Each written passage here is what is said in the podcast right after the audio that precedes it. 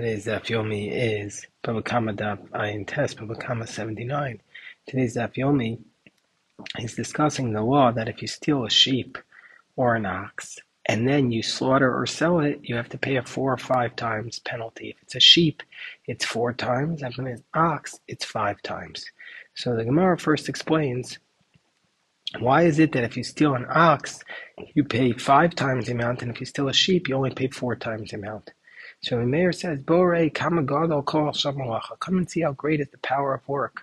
Ashur Shabitl Mimalachto, an ox, which by stealing it, you can't let the person do his livelihood, then you have to pay the chamisha, you pay the five times the amount. But a seh, but the sheep, the lamb, shalobitl mimalachto, the person doesn't use the sheep to make a, to to do his work. It's just money for him. Therefore, he only paid the arba, the four times penalty. But Rabbi Yochanan Zakkai says, no, a different explanation. Bore kama gadol kavod abrios. Come and look and see how great is human dignity. The shore, the ox, shahalach baragov, that if a person steals an ox, that if a person is stealing the ox, he's he's not going to be able to pick it up. It's a big it's a big animal. So it walks away. So the person has dignity. So therefore you pay chamisha, you pay five times the amount.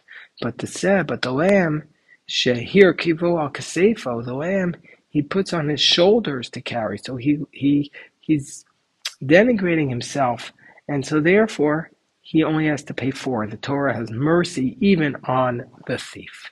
Even the thief we give our, our human dignity to.